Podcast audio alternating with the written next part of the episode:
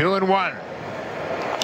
Swing and a drive. Get up, ball. Get out of here. And grand slam for Vladdy Guerrero Jr. Here's the 3 2 pitch. Swing and a drive. Deep to center. Get up, ball. Get out of here. Gone. His second home run of the night to straightaway center. Swing and a drive. Get up, ball. Get out of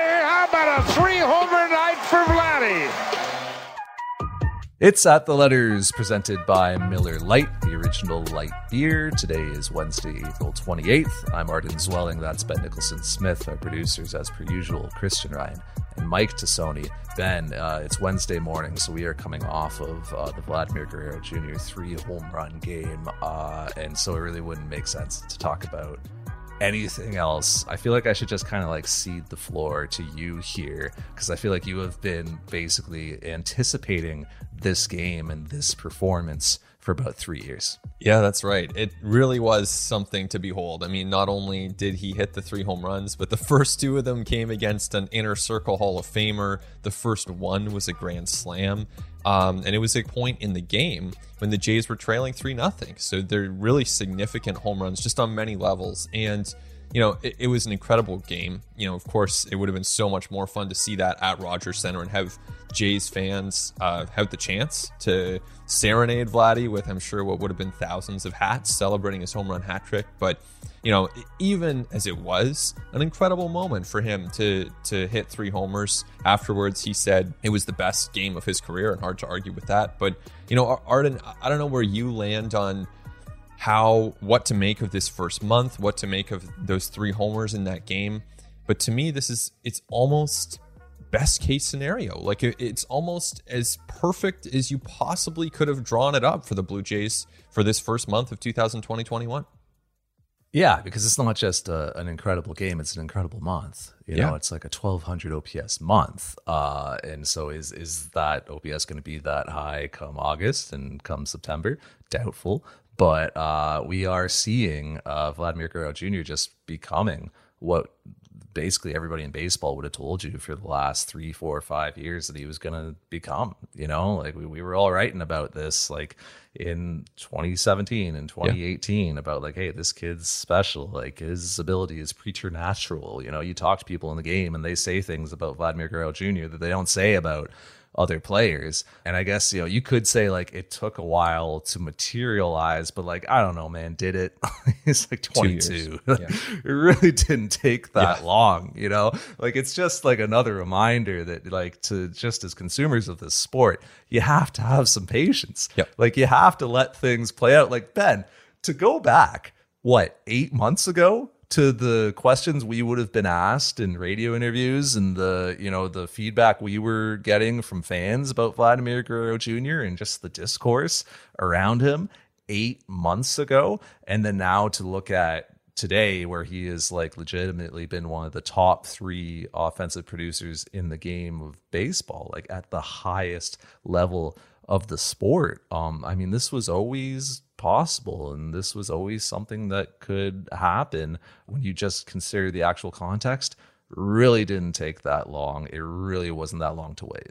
Right. His his major league debut was almost exactly two years ago, and he debuted at 20, which incredibly, incredibly young. This is not some you know late career breakout. This is young, a young player just now entering his prime, and it sure looks like he is entering his prime when you look at this month, what he's been able to do it's not just the results. I mean, the three homer game, all the seven RBIs, you look at the OPS, it's incredible, but it's also how he's doing it. And we've we've touched on this before, but it bears repeating.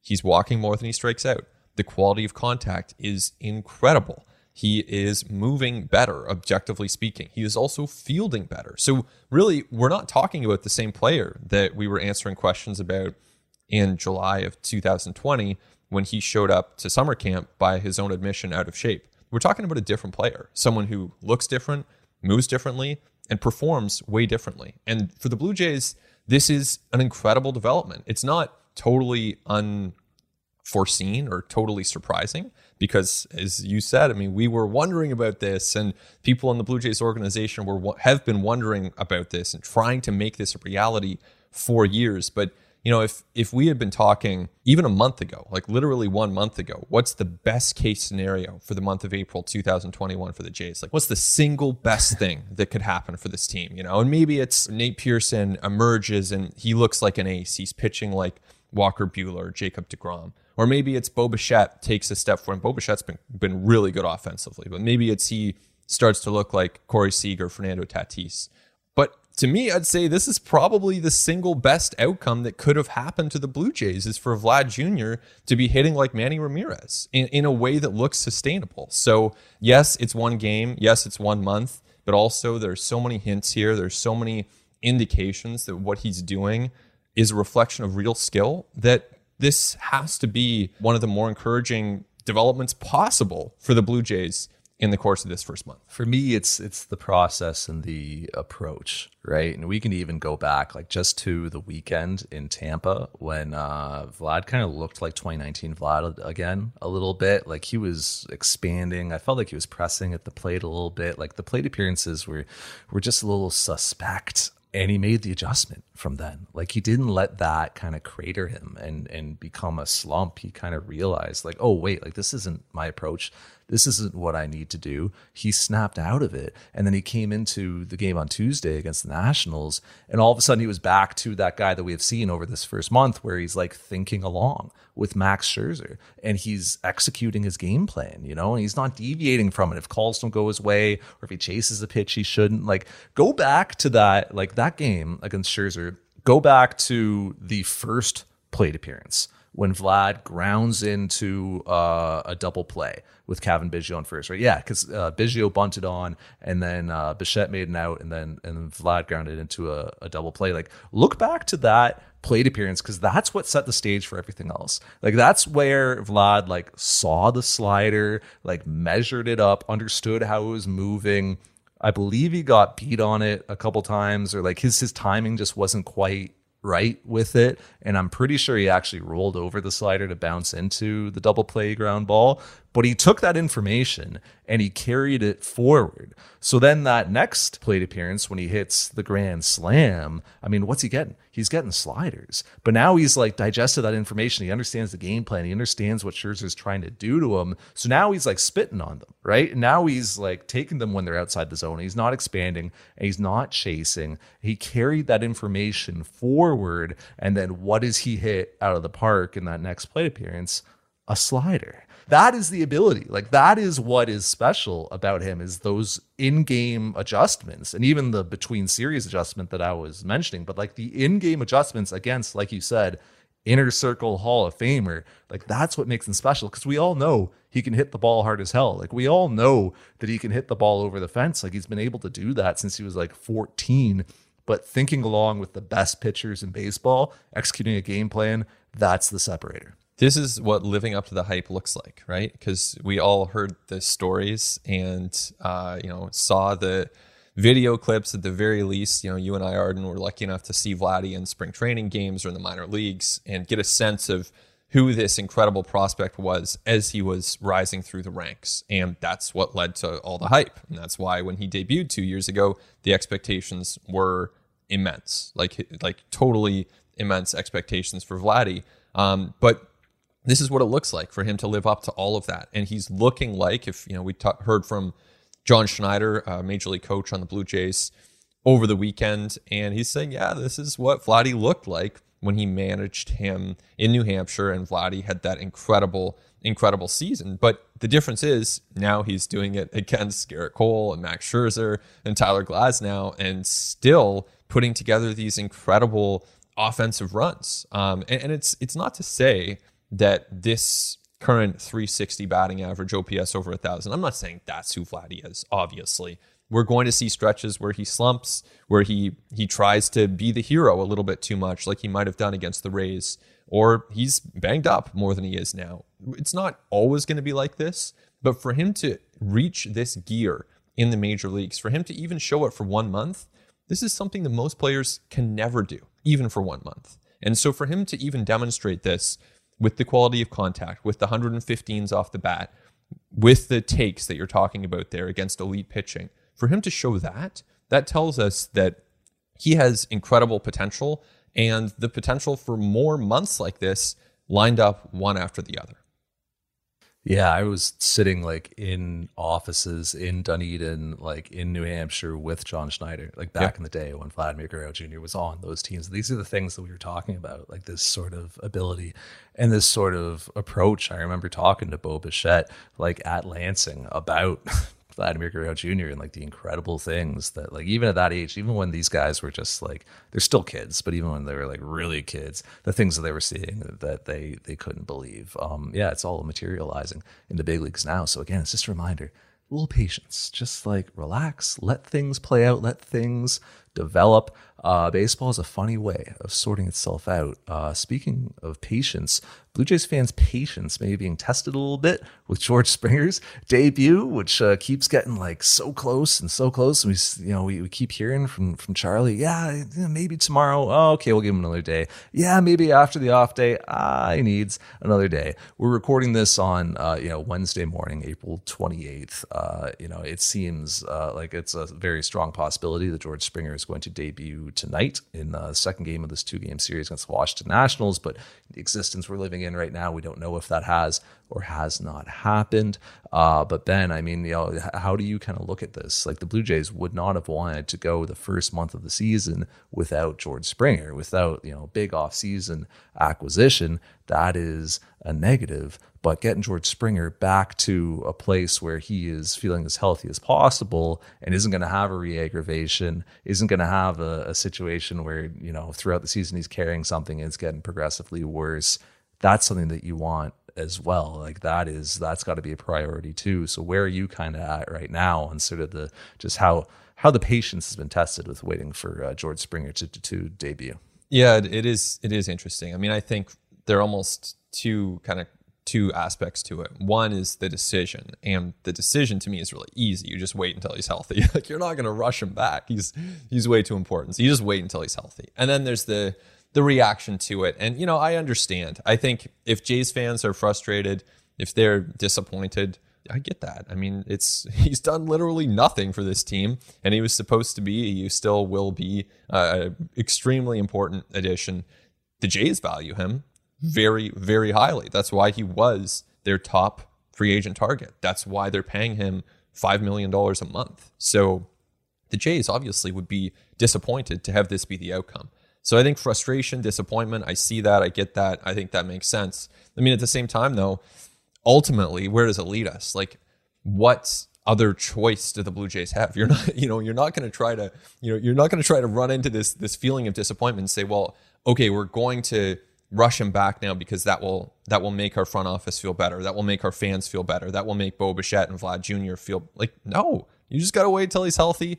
Um, you know, to me, it's really it's really that simple. Um, and I suspect that you might look at it the same way.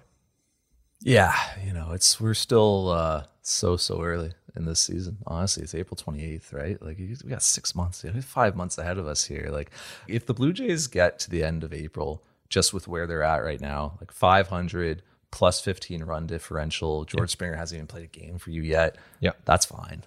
Vlad Jr. looks like an MVP. Like you're you're doing yeah, okay, right? Like you know, like you're gonna add George Springer to this lineup in May, and then Nate Pearson is gonna return. and Hopefully, some of your other you know pitchers get healthy. Like you know, there's a lot of reasons to be like optimistic going forward. You know, this this month of April could have gone so much worse for the Blue Jays when you think about the injury adversity that, that they've had. I mean, they've really needed like some like epically good and unexpected pitching and run prevention to kind of get through this month where they're at, and and they got it, and that was a huge boon for them. Um, so yeah, if you're like if you just kind of coast through the way you are now to the end of April and you're fine. George Springer comes back, and then all of a sudden, like that lineup gets a little bit deeper, pitching gets a little bit healthier. Um, you know, George Springer's center field is probably going to improve your defense a little bit up the middle. Um, and then all of a sudden, you can kind of start building and try to take off and, and try to, you know, actually be well above 500 going forward. So yeah, I mean, it's it's not ideal to have like look lost like five million dollars of your like investment in George Springer without him playing for the club, but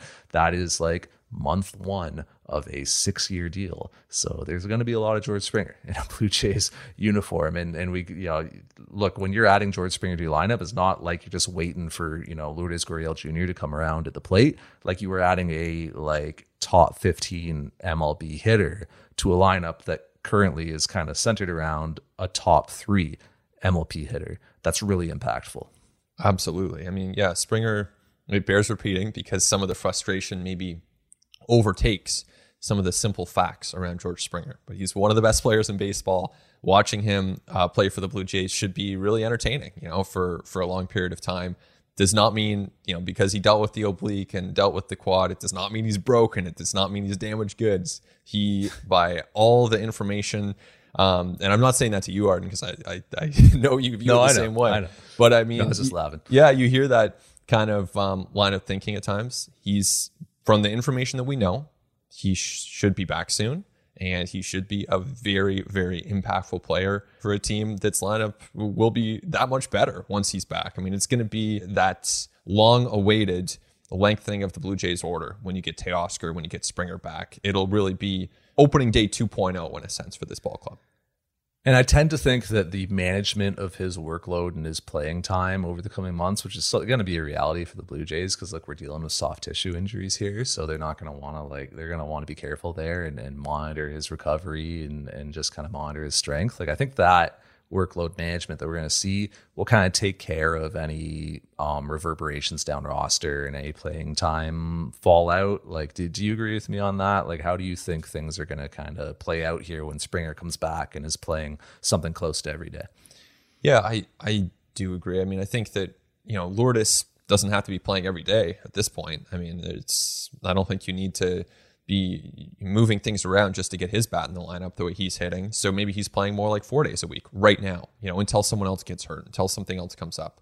Um, you know, Grichuk does deserve to be playing every day, both defensively and offensively. He's been playing really well. So he's in there. Teoscar, he's coming back from a significant absence and trying to regain his strength. I mean, you're not necessarily going to play him seven days a week. Even if you want the bat in there, you've got to let him recover and readjust. So he'll need days off. Tellez gets days off. I just think like, you know, it's almost, and this applies to pitching too, because the Jays perpetually need more pitching. They need more pitching now. They will need more pitching on July 31st. They always need more pitching. That's just something that's always true. And I think uh, on the same lines, you never have too many bats. Like, you know, you might think, oh, okay, they've got so many position players. It never really works out that way. They're always going to find ways to get these guys in there. So I think um, it's a great problem to have and one that seems to be approaching them in the next week or two. Yeah, every time you hear the word logjam, you see the word logjam and copy, just replace it with the word depth. Yeah. That's what it is. It's like, oh, we have too many good players. We have too many players. They're deserving of playing time. Whatever are we going to do? Like, this is the problem that good teams have. The Dodgers have this problem. The Dodgers have used like 23 different lineups in 24 games. They have had five different players at each outfield spot get starts this year. So like just think about that. Like this is, you know, what the Blue Jays are trying to get towards. Like if everyone is healthy, and everyone is performing well, amazing. You get to now optimize your lineup every night against the opposition's pitcher, and you get to adequately manage workload so that players hold up over the course of the season. They don't have performance declines. On the other hand, if somebody's slumping, if one of those like many players that you have for however many spots isn't performing well, cool you can award playing time to the players who earn it, to the players who deserve it, like Randal Grichuk. And maybe Lourdes Gurriel Jr. doesn't deserve as much of it right now. And maybe that's a different conversation on May 15th than it is here on April 28th. So uh, yeah, it's, it's this is great. I, I think the one interesting thing to watch will be Cavan Biggio because he has been playing a lot of right field lately. So you got to think like Springer comes back, goes in the center, Grichuk shifts over to to playing a lot of right. I mean, you're also going to have Teoscar Hernandez in that mix as well. Don't think we're going to see so many Cavan Biggio plate appearances or starts coming um, in the outfield, and you have all you know all of your outfielders healthy and and playing.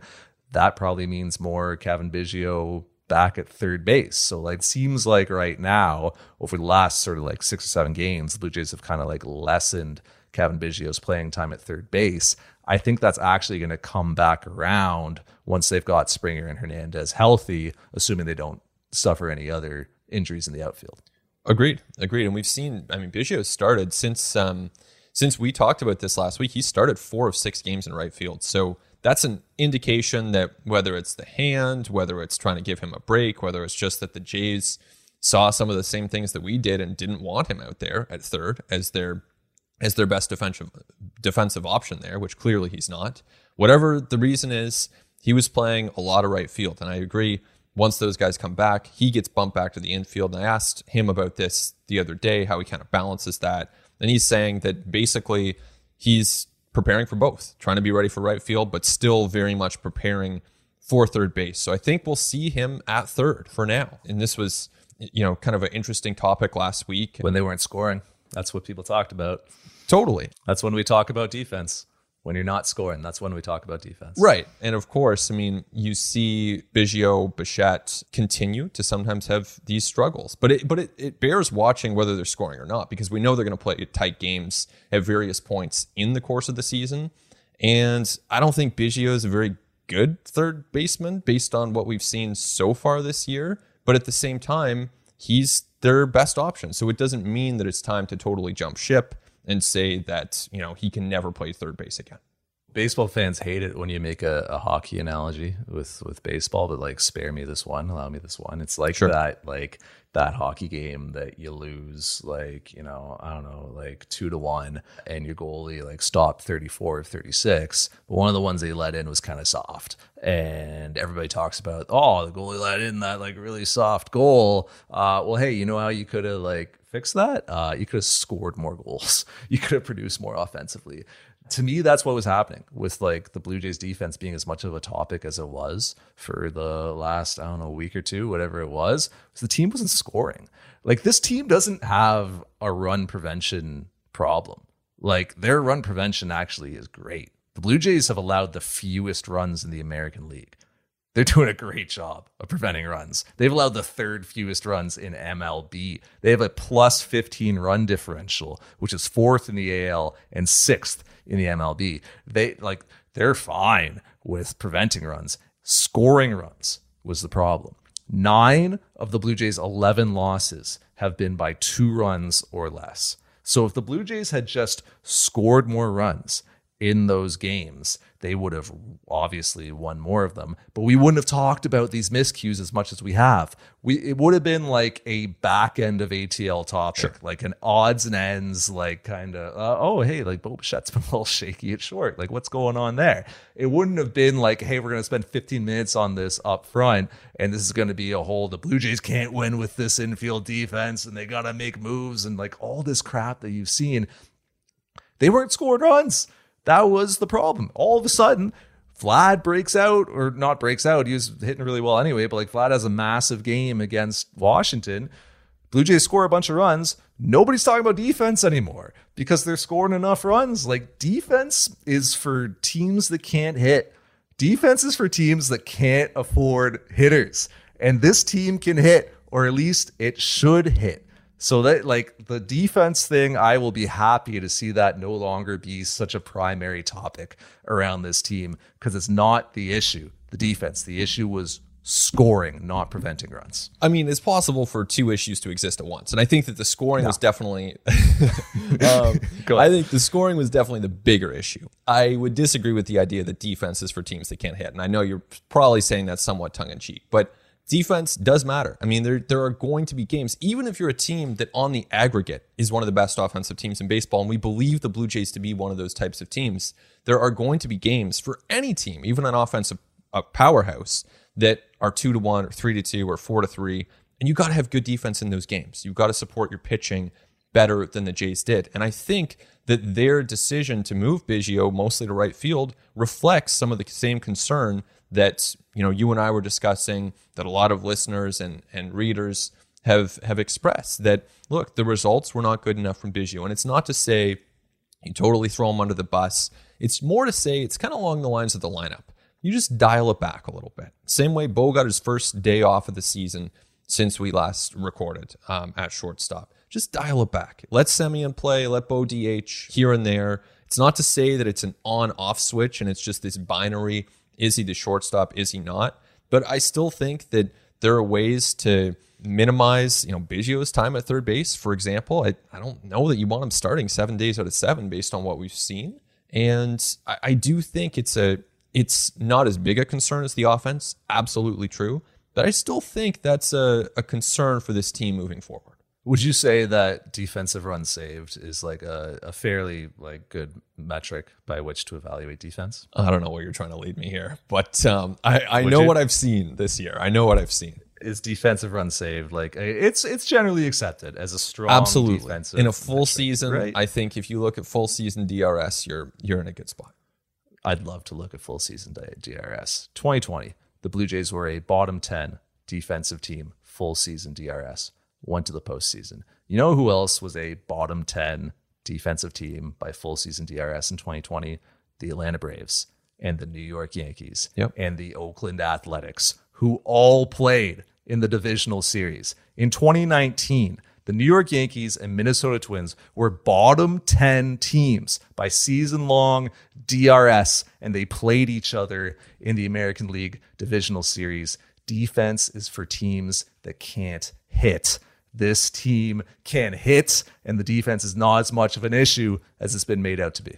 Poor defense does not doom a team to the bottom of the standings, but any team with poor defense should be looking to improve it.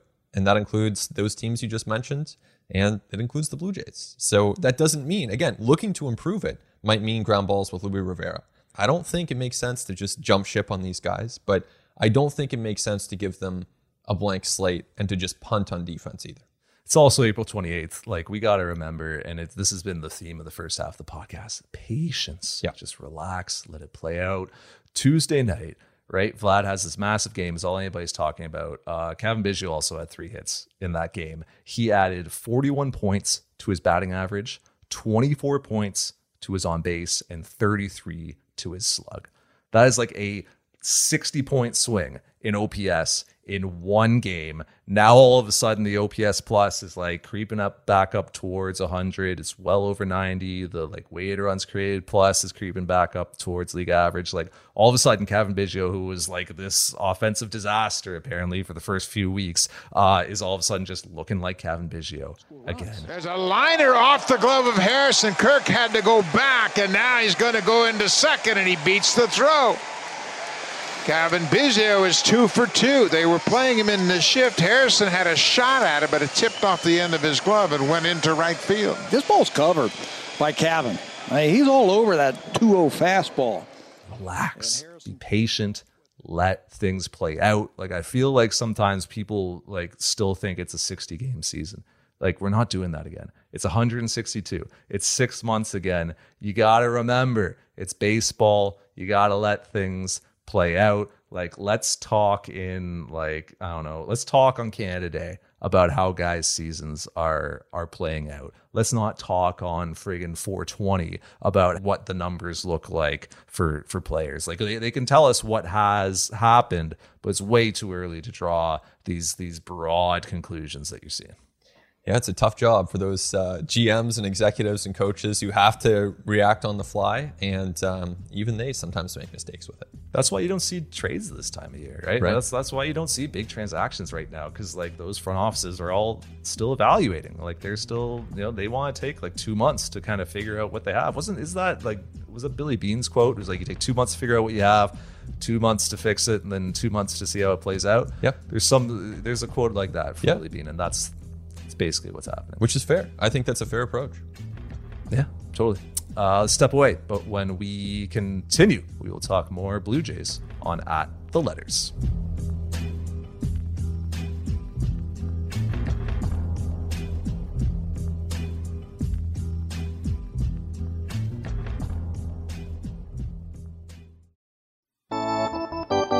It continues on at the letters. Arden Zwelling, Ben Nicholson, Smith, our producers Christian Ryan, Mike Tassoni, and Ben. It is time now for Keeping It Light, presented by Miller Lite. This has kind of been the topic du jour this week after Madison Bumgarner, of all people, uh, threw a, a no hitter, period. You're tipping your hand already. Do you agree that Madison Bumgarner threw a no hitter? End of sentence. Well, uh, the very short answer is yes, I agree. Um, I, I think as long as there are seven inning games in baseball, I mean, you can have a seven inning no hitter, I think. I mean, just in the same way that, you know, we have seen no hitters get broken up in the 10th inning. And so a no hitter then is not did you throw nine no hit innings? It's did you no hit the opposition for the duration of the game, whether that game is nine innings or 10 or seven. So to me, the answer is yes. Now, if we're uncomfortable with that, which I kind of am, then maybe we should rethink seven inning games. Let's say, for argument's sake, there was a baseball game that went 18 innings and someone had 10 plate appearances and he hit five home runs. I mean, he got more chances, but it's still the first five home run game in Major League Baseball history. To me, the short answer yes, it, it should be a no hitter. Just for anybody who somehow missed this, like Madison Bumgarner threw a no hitter in a seven inning game. There's been a lot of debate as to whether it should be actually qualified as a no hitter. I think MLB is calling it like a special achievement or something like they gave him some sort of like a, you know, a little ribbon that you're like a little trophy you would give a child it's a no-hitter you agreed going into the game that the game was going to be seven innings and then Madison Bumgarner pitched all seven innings without allowing a hit that's a no hitter. He would have come back out for the eighth if there was going to be an eighth inning. If there were more batters to face, he would have faced them and he would have thrown them his uh, somewhat underwhelming stuff with that like delivery that is like painful to watch. this like that guy must be pitching through some serious problems with his shoulder rotator cuff or something. Like that delivery does not look nice. Like does not look good. Like he almost like his arm is almost like static as he like there's just not a lot of motion in it he almost just kind of like hurls the ball with this like straight arm it's very odd to to watch uh, but it was effective on that day and i really don't know like who takes joy out of like trying to um, remove this accomplishment from him or to like qualify it. Like i don't know who these people are who like in order to sleep well at night they need there to be an asterisk on it or like there need there to be like parentheses seven next to it for the integrity of of the game and to keep things consistent with the record books and like just let the guy he threw a no hitter let him have the no hitter it's a great accomplishment let him play let him have fun let him celebrate however they want to uh, I, I just don't understand the impulse yeah i mean look it, is it as impressive as throwing a no hitter for nine? No, obviously not. And 10 would be more impressive, and 11 would be more impressive than that. So obviously, the more innings you throw without allowing a hit, the more impressive it gets. I actually. I don't, know, I don't mind the idea of parentheses. I hadn't heard that one until you mentioned it right now. I don't like an asterisk, and this is kind of absurd because we're just arguing over what punctuation to use. And I mean, at that point, you've kind of lost yourself. But I actually think parentheses could be fine, personally. But you know, I I understand just not wanting to qualify it too. Sure, I don't know. Maybe all games should be seven innings. Ever think about that? It's not the craziest thing. Like almost like Test cricket, the way they shortened it. Um, yeah, it's not the craziest. That's an idea that I am like increasingly like thinking is an inevitability. Even like if you really want to shorten games, you know, like you can do all this little like stuff on the margins. Every pitcher's got to face three batters, and maybe we can shave like 15 seconds off the commercial time. And oh, we're no longer going to throw like four intentional balls on an intentional walk. Like it's all ticky tacky stuff, man. And I think the time of game is actually up this year. Uh, so if you meaningfully want to shorten baseball games, which like baseball might actually need to do going forward maybe just play seven innings. Maybe you just kind of like admit that look like the you know not only from like a uh, entertainment standpoint to make the game more appealing to a younger audience, but also just from like a durability standpoint that like you're just kind of like understanding that today's athletes are different and today's game is just played like at a, an intensity that is a lot higher um, than it has been in the past and, and pitchers are throwing a lot harder and hitters are swinging a lot harder. Um, you're going to keep players healthier and you're going to actually raise the quality of the product if you have less baseball Uh, and so if you only have like a you know 140 game season of seven inning games, I understand like there's going to be a reduction in overall baseball played in the quantity of baseball, but I think actually the quality of baseball that is played would be higher, and uh, I think you would appeal to a broader audience as well, which is something that baseball probably needs to start thinking about doing uh, going forward. Yeah, you know, it's interesting. It's interesting. I think it's an idea worth considering. So and I don't know where I land on it. I don't think I have a you know a, a, stance, I guess, on that right now. I think there's a concern that if you were, if Major League Baseball were to go to seven innings, then basically the late inning bullpen shuffle that we now see would just start taking place in the third or fourth, and we would still have that interminable parade of relievers that slows the game down. So that's one consideration. A way around that that I think is kind of interesting is designating four or five pitchers per game that are eligible, regardless of the duration of the game.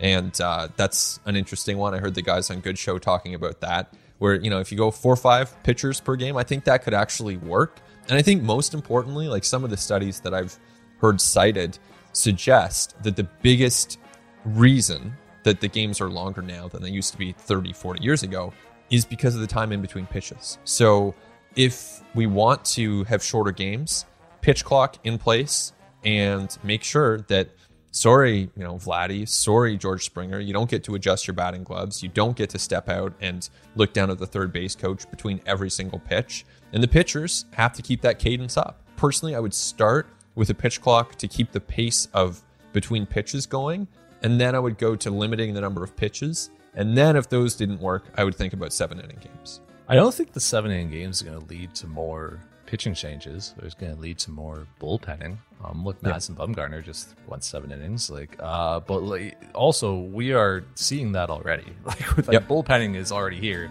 in the nine inning game. So like, we, you've already got that issue. It's more of an existential thing with baseball really right? And just like how is going to stay relevant uh you know in 2021 and beyond? Baseball like it seems like it's uh, some of the decision makers are still think that we live in the era where like you you you had like four things on TV at once yeah. and those were your only options and one of them was a baseball game. So you just watch that yeah. right? Like people have so many more options now like for for entertainment. Baseball is an entertainment product. Never forget that. And so anything you want to watch in the world is just a click away on demand at all times. It wasn't always like that, but that's how it is in today's hyper connected world. So baseball just doesn't have as much of a share of kind of like the greater entertainment landscape as it once did. People have more options. And so people are saying, hey, I, am not going to sit down and watch a four hour slog and watch a four hour ball game. So I do think that, like, existentially, baseball at some point is going to have to adapt and evolve going forward to make its product more appealing to a broader audience. Because look, they have us, Ben, right? Like, yeah, we we're hooked. We're hooked. I'm always gonna watch baseball. I'm gonna love ten pitch plate appearances that like take seven minutes and don't end up with the ball in play. Like I'm gonna love long games. Like I, am here for extra innings. Like I'm here for all of that. But like they have us, and they can only have us. And this can be like a niche product for just like a very small amount of people. But if you want to continue to be as popular and as like kind of broad reaching as it has been in the past and make, you know, maximize profits inevitably, right? Like and make as much money as possible, you have to start appealing to that more broad casual audience. And I don't know that the product as presently constituted is doing that. Might just have to make it shorter and go seven innings. Yeah, I, th- I think it's a possibility on the table because absolutely, you know, as much as baseball's been around for way longer than our whole lives, you know, it's going back 120 years to the to the founding of the American League, right? Like that's a huge amount of history, but I don't think that there's a guarantee that baseball is as prominent and prevalent as it is now in 2061 as it is in 2021. Um, and so, as an industry, I don't think it's hyperbolic to say that there are some real questions that they have to address here. I think that's that's real. I think they do have to figure some things out, and ultimately, it comes down to making the product as good as possible and making it accessible. So there's a blackout question. I mean, obviously, here in Canada, it's different. It's still a significant question in Canada, but in the states there's so many overlapping blackout regions. That's a problem. You got to make sure that people can watch your product you know? If you're if if your product is is fortnite like i don't think they have blackouts like you're they're making it a, available to people right you got to make it you got to allow Yeah. that uh, those relationships to to build for the next generation It's kind of funny, right? Like uh, coming out of the whole Dodgers Padres series on the weekend and everything that happened in in that one. I mean, the last thing we talked about coming out of that was the actual game.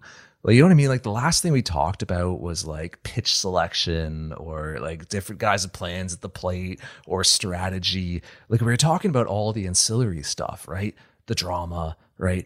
The celebrations. Did he peek at the signs? Like Trevor Bauer's comments, like all this stuff. Like it kind of says something about where people's heads are at with this game, like with sports in general. Like people just want to be entertained.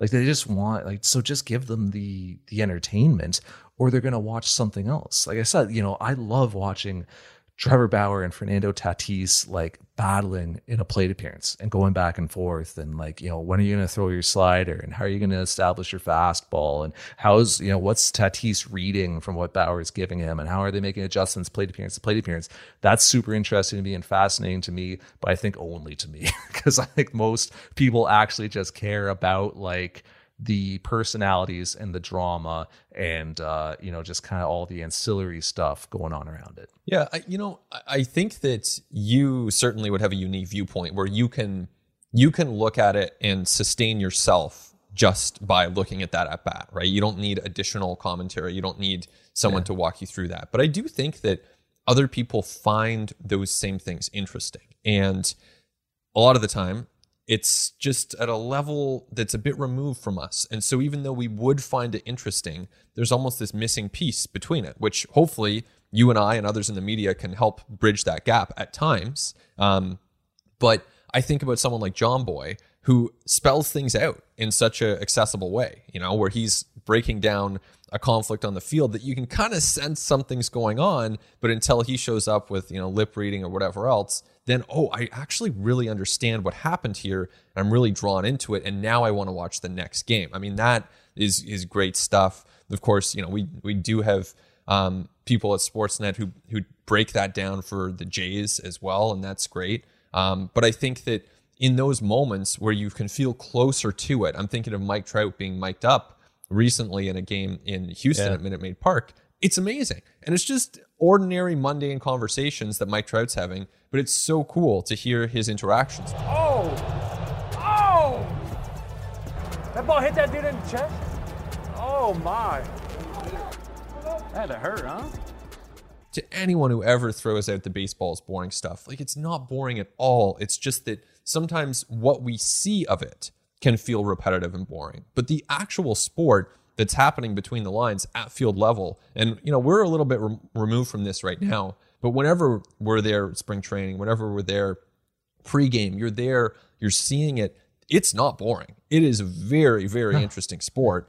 And so it's just a question of bridging that gap and doing a better job of connecting the people who want to know what Mike Trout is saying, who want to know what's going on between a pitcher and a catcher and an umpire, and that actual on field interaction. So we need to have people and institutions that bridge that gap. Completely agree with everything that you just said. Two things off of it. Number one, Jomboy had a great idea in a recent video I watched of his, which was uh, like somewhere along the little the the little bug or whatever you call it, have like what pitches were thrown in the plate appearance. Start him with a slider, Yeah. and then he went to a fastball, and then it was a slider and another slider, and then have like this one was fouled off and that one was taken. Like uh, it would be it might get a little cluttered on the screen but just like having that pitch history of the plate appearance so that you like kind of know how this thing has progressed and played out would be really good for fans i think and make it really accessible because i know when i watch games like i'm buried in savant i'm buried in game day because i'm looking at where was that pitch what was the velo like you know if Vladimir Guerrero Jr. is 10 pitches into a plate appearance. I'm trying to, you know, I'm going back to see, okay, what's he already seen? Where has it been? Like, I'm trying to divide, you know, understand approaches and attack plans and things like that. But I have to go to a second thing to get that information. So it'd be great if it was just on the screen. Number two, off of that, baseball has some like tremendously entertaining players right now. And I don't know that they do the best job of expressing that to people. Jacob DeGrom is absurd. like insane. You when you're watching this guy pitch, like you were watching somebody who was taking pitching to like another level that we have just never seen before with the things that he is doing. Shohei Ohtani, you are watching when you watch him play one of the most special athletes on the planet, regardless of sport. Like you are watching a true unicorn. Like you are watching some, somebody who is doing things that just are not done. And like prior to now, like it seemed inconceivable that somebody could hit the way he is hitting and pitch the way he is pitching simultaneously. Obviously, baseball has had two way players before. It hasn't had two way players who are like throwing 100 and also hitting freaking 115 mile an hour missiles uh, and being one of the most, like, one of the most dominant uh, overpowering pitchers in the league while one of the most imposing power threats at the plate as well. Mike Trout. When you are watching Mike Trout right now, every night, you're watching like prime Barry Bonds, like Lou Gehrig, whoever your guy is. Like you are watching somebody who's going to go down as one of the best baseball players of all time might go down as the best. And he's playing every night. So think about how often you think like man i wish i could have like experienced you know Gehrig's prime right? Like man i wish you know when barry bonds was like the most feared hitter on the planet i could have been watching every night. You can do that right now tonight every night. Mike trout on an mlb field on your tv on your tablet on your phone one of the best ball players to ever do it is playing every single night. And I, I don't know that that is getting across to people in the way that it should. Oh yeah, it's it's great. And I mean, we were saying before um, just how obviously for the seven to ten p.m. window, Jays are, are clearly the team that you and I are watching. But later in the in the evening, those Angels and Dodgers games are the ones that I gravitate to. So I've been watching a ton of Angels, and um, you know, you see Trout, you see Ohtani on the same team as Albert Pujols, who's you know still hitting bombs. You've got Jared Walsh, who's kind of another two way player in his own right. So it's just such a fun team to watch um, every night. I think Ohtani is incredible, and Degrom too. But I mean, to me, Ohtani is just so amazing. Like you watch his uh, ability with the bat, and he is a dominant offensive force. Uh, I love that he'll also drop down a bunt. He'll also steal a base. He uses his speed to great effect. And then watching him pitch, uh, like it's a very different experience. It's incredible. It's incredible. Um, but he doesn't also throw strikes, so it's kind of like it's one of those experiences where you're like, okay, you're kind of wild, but then he'll get it together for four innings and just be dominant. So this stuff is incredible 92 mile an hour splitters. So there's so much talent in the game. And I think the talent, too, within the last five, six years has started to feel more comfortable truly expressing itself. I mean, you think about the Tatis and Bauer exchange, that wouldn't have happened five, six years ago. It could not have uh, because players were told, maybe not in so many words, but they were essentially told not to express themselves in that way.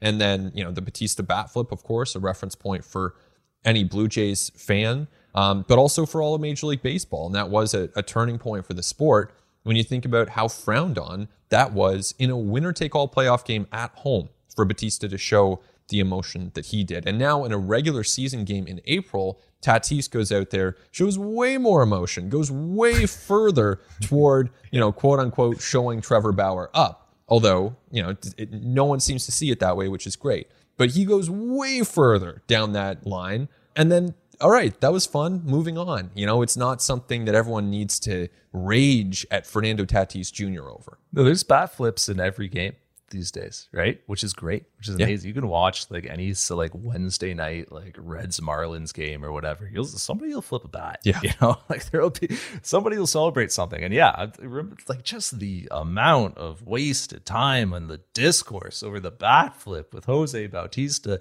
at the time. Who cared?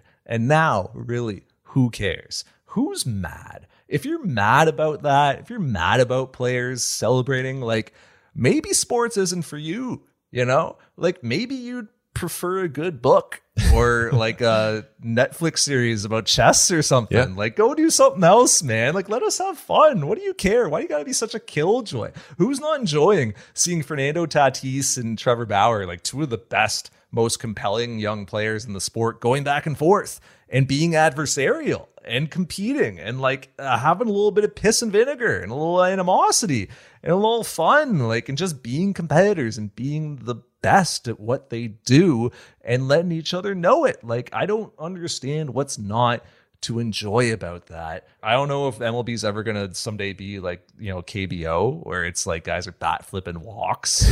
You know, a guy like uh, hits a homer and like launches his, his bat into like the 10th row or whatever.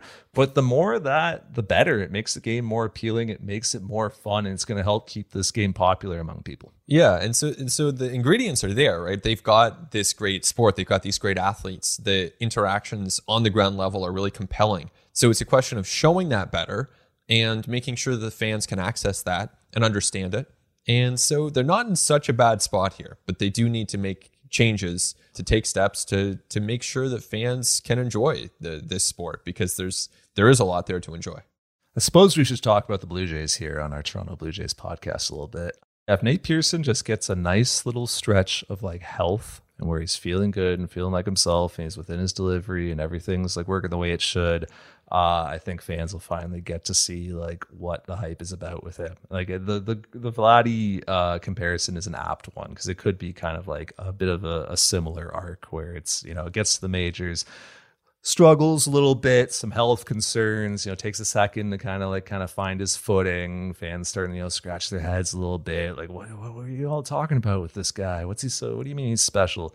Just watch. If he gets healthy and he gets a nice, gets into a nice rhythm and a nice routine, just watch what this guy is going to do because he has exceptional stuff and he has a ton of potential. But like you said, just give it some time. Let's be a little bit patient and remember, like DeGrom is a great example of this. Development doesn't stop when you get to the big leagues. You don't get to the big leagues as a finished product. Like you you you you keep getting better and you keep finding ways to do better. It's a whole new level. Like that jump from AAA to the majors is huge. The if you're a pitcher, the hitters here are like so so so much better. Um, like who's that?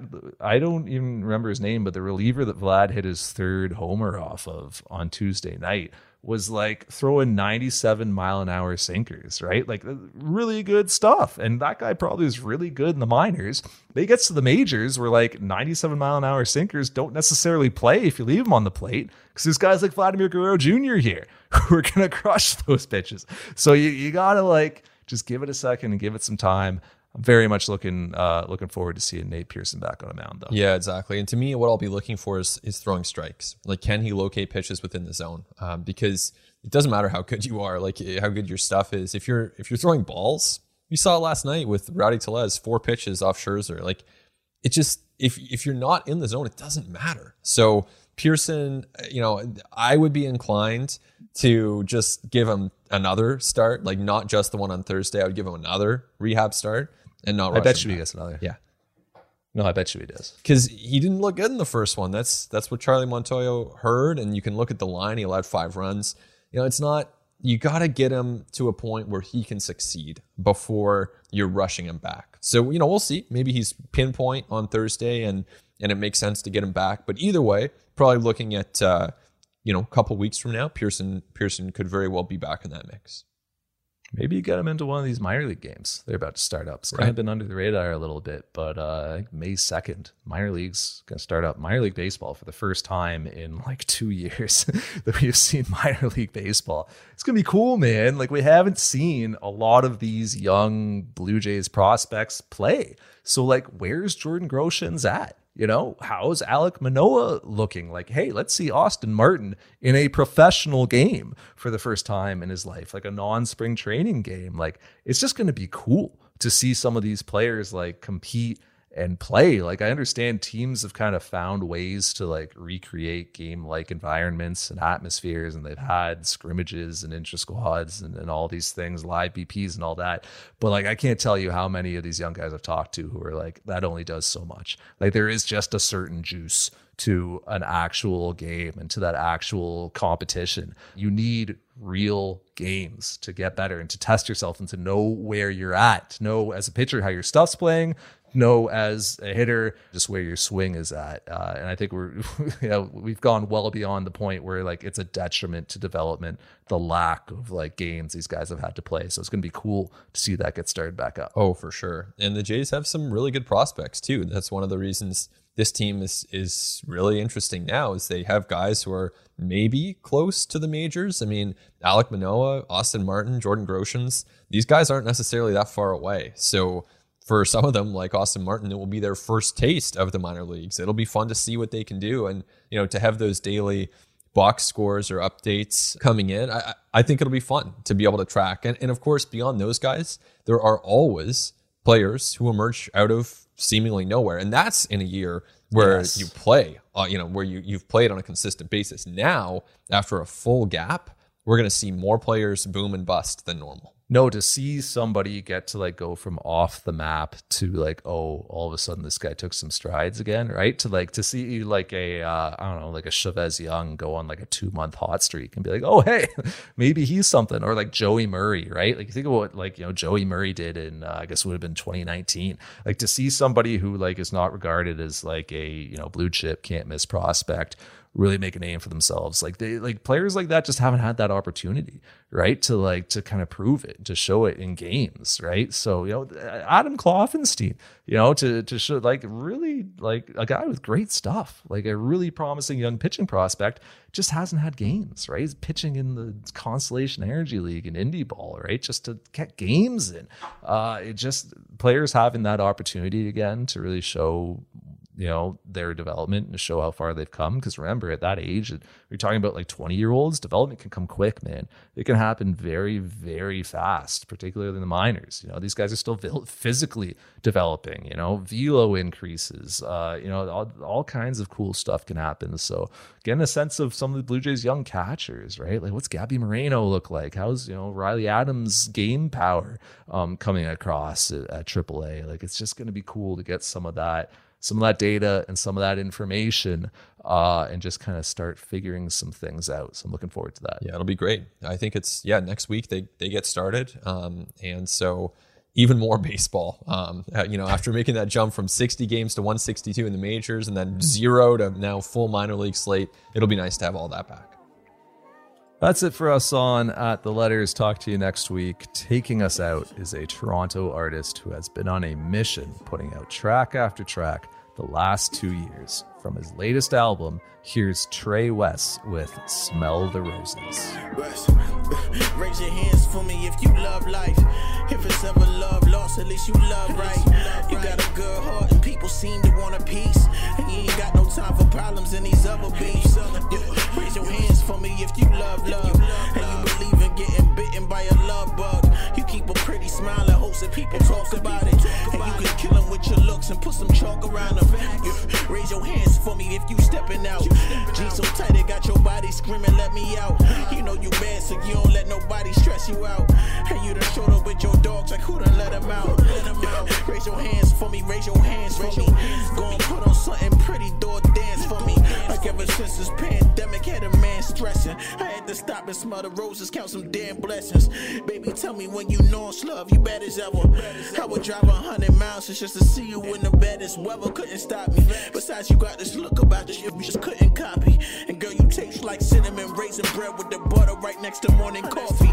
You know I love that shit. Truth is, if you get any hotter, I need other mints. Just to touch your body before If she had a button, I'd be touching it. And that's where the vibes. Let me put you on a vibe. Take away from all the things that stress your life. I know she just wanna drive a Benz four door so she can fit a child. And they can roll to every spot they go style. I know she just wants some good. This man was hood rich, but wouldn't lead a hood. And that's something she ain't good with. She always says the right things. Shorty work a job, so she always in the store shopping. Never really worried about the pricing. And some tight jeans that make her look good. I don't even read much. I swear she in my good books. Jenny from the block, she got a hood look. A bad thing. Flexed on them heavy, but that never was a bad thing. She told me she on name, she still demand things. School days, she ran things. Her whole fan group was on a sad thing. Every house party with the henny out. Problems couldn't stress him out. She been feeling litty, got a